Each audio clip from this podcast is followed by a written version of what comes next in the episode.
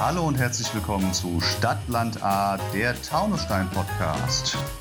Heute alles rund um das Thema Grundstücke und Immobilien. Hallo und herzlich willkommen zu einer neuen Folge von Stadtland A. Mein Name ist Julia Lupp und bei mir ist heute die Silvia Adam, bei der Stadtverwaltung zuständig für das Thema Grundstücke und Immobilien. Hallo, Frau Adam. Ja, hallo, guten Tag. Frau Adam, stellen Sie sich doch mal ganz kurz vor, was machen Sie so bei der Stadt? Ja, also mein Name ist Silvia Adam, hatten wir ja schon gehört. Äh, ich bin äh, hier für den An- und Verkauf von Grundstücken und äh, Gebäuden und für die Geltendmachung von Vorkaufsrechten, für Baulasten und Dienstbarkeiten zuständig. Bin da, mache das jetzt schon seit über 37 Jahren und eigentlich hoffe ich mit Erfolg. Ja, ja gut, da haben Sie auf jeden Fall einen breiten Erfahrungsschatz, auf den Sie da zurückblicken können. Ähm, vielleicht noch mal, machen wir das noch mal ein bisschen konkreter, also Grundstücksan- und Verkäufe. Was macht denn da die Stadt ganz konkret? Wir sind ja jetzt kein Immobilienmakler im klassischen Sinne. Ähm, Geht es da jetzt um Dinge wie das Rathaus und die Sporthallen, also Immobilien, die uns gehören, oder auch um Wohnungen? Was fällt da alles mit rein?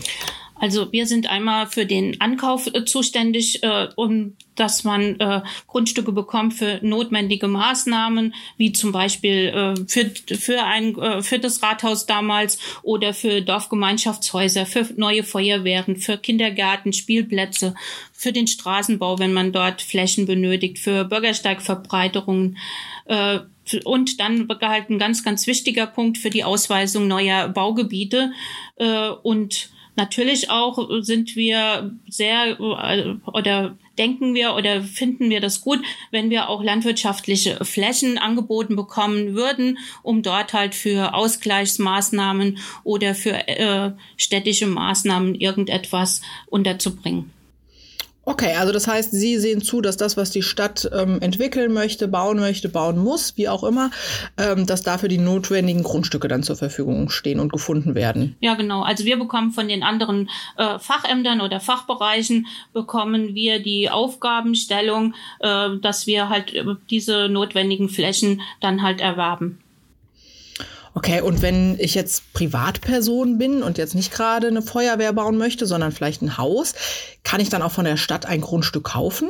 Ja, das geht nämlich dadurch, was ich eben schon mal gesagt habe, dass wir halt äh, Flächen äh, zur Ausweisung neuer Baugebiete ankaufen wenn wir von äh, dem Fachbereich eine Prüfung bekommen haben, äh, dass äh, in einem bestimmten Bereich äh, dann halt ein neues Baugebiet entstehen äh, werden oder äh, entstehen kann, dann äh, werden wir beauftragt, diese Flächen im Rahmen der Grundsätze und Richtlinien der Baulandpolitik anzukaufen. Diese Grundsätze und Richtlinien, die sind getrennt, einmal für den Ankauf und dann für den Verkauf.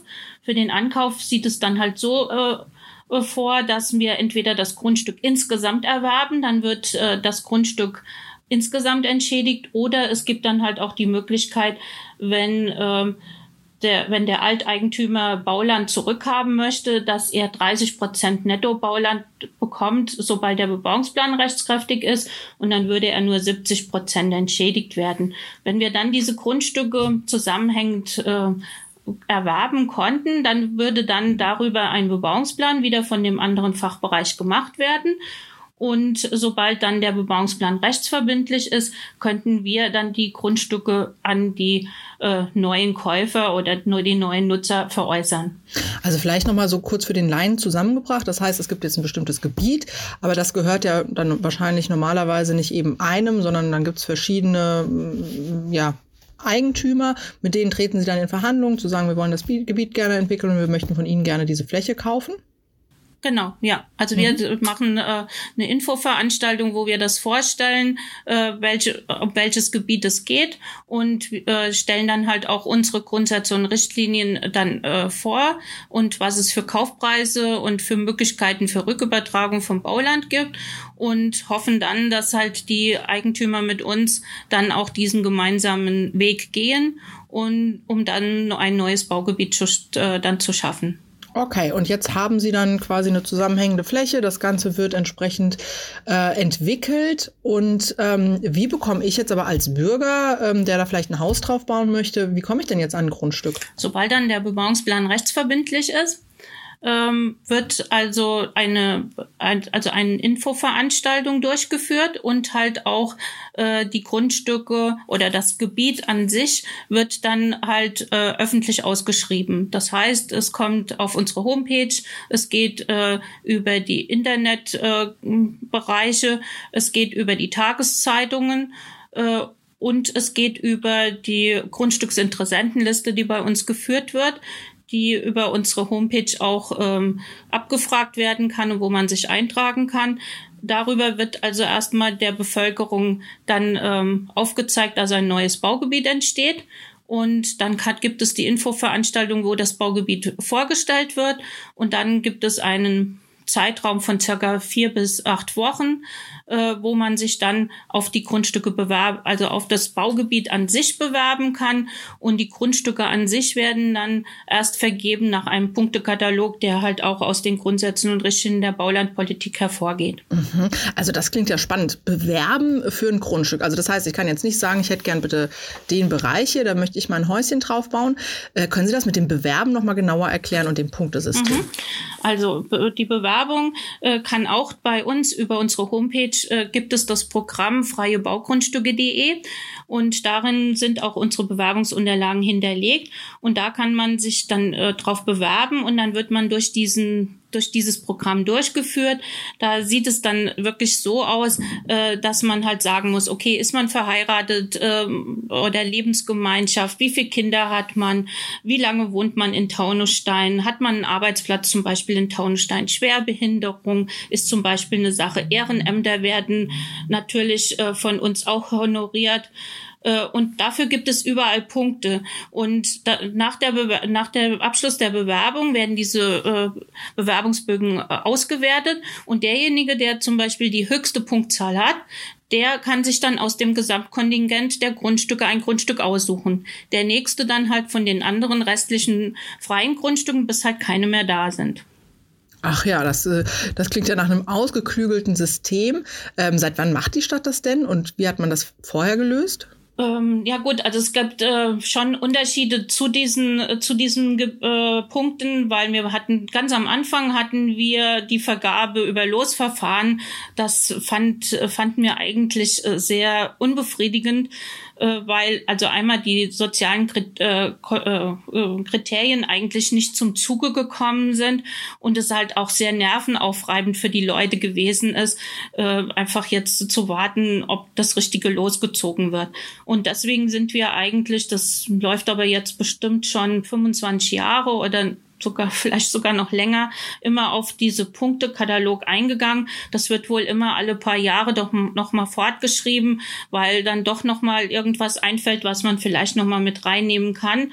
Äh, und äh, wir haben also bis jetzt eigentlich eine sehr, sehr gute Erfahrung gemacht, weil man natürlich das auch sehr transparent feststellen kann, dass da keine Ausnahmen gemacht werden können, äh, dass nicht einer bevor, bevorzugt oder benachteiligt wird.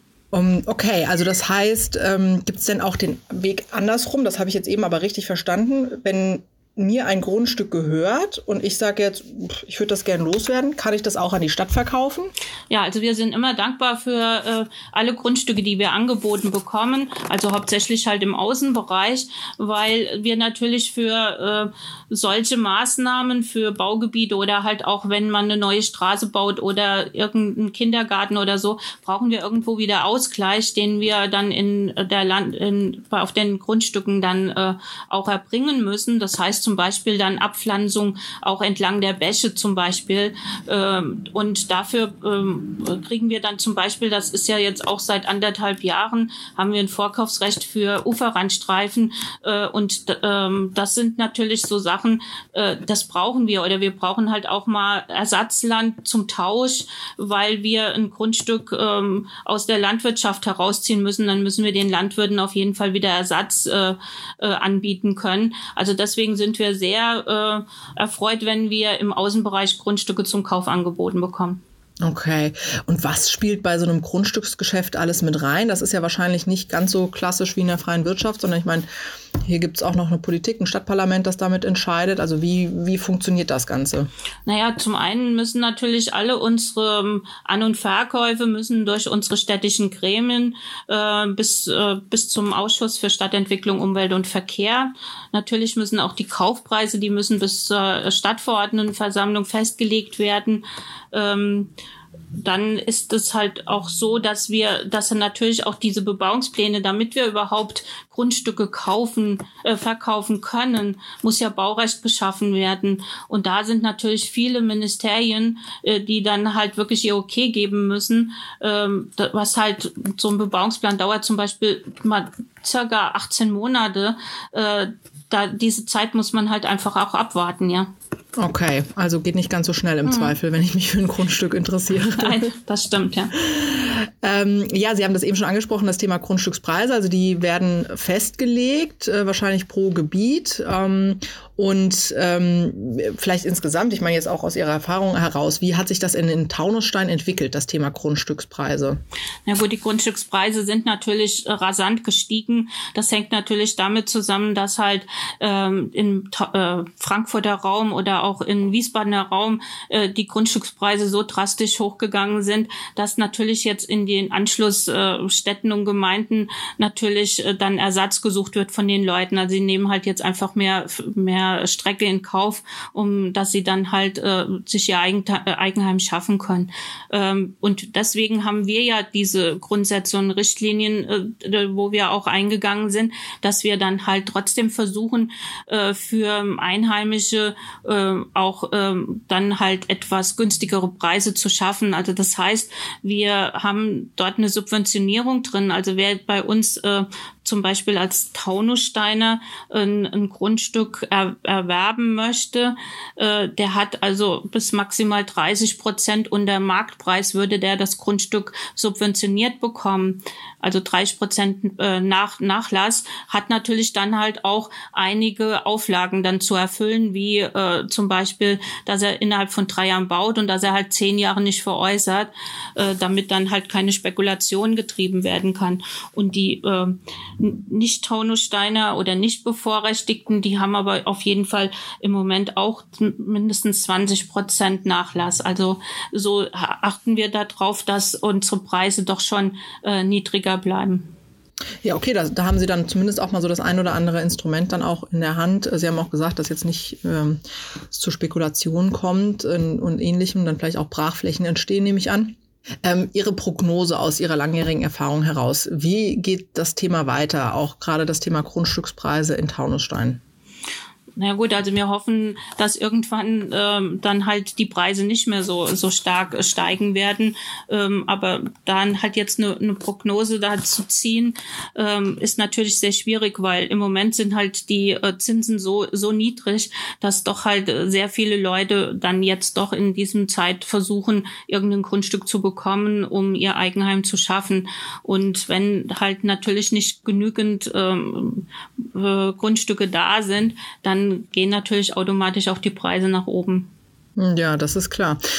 Ja, äh, Frau Adam, ganz herzlichen Dank für diesen Einblick und diese Einblicke in das Thema äh, Grundstücksan- und Verkäufe. Da steckt ja doch ein bisschen mehr dahinter, als man auf den ersten Blick so denken könnte. Vielen Dank dafür. Ja, danke auch. Das war Stadtland A, der Taunusstein-Podcast.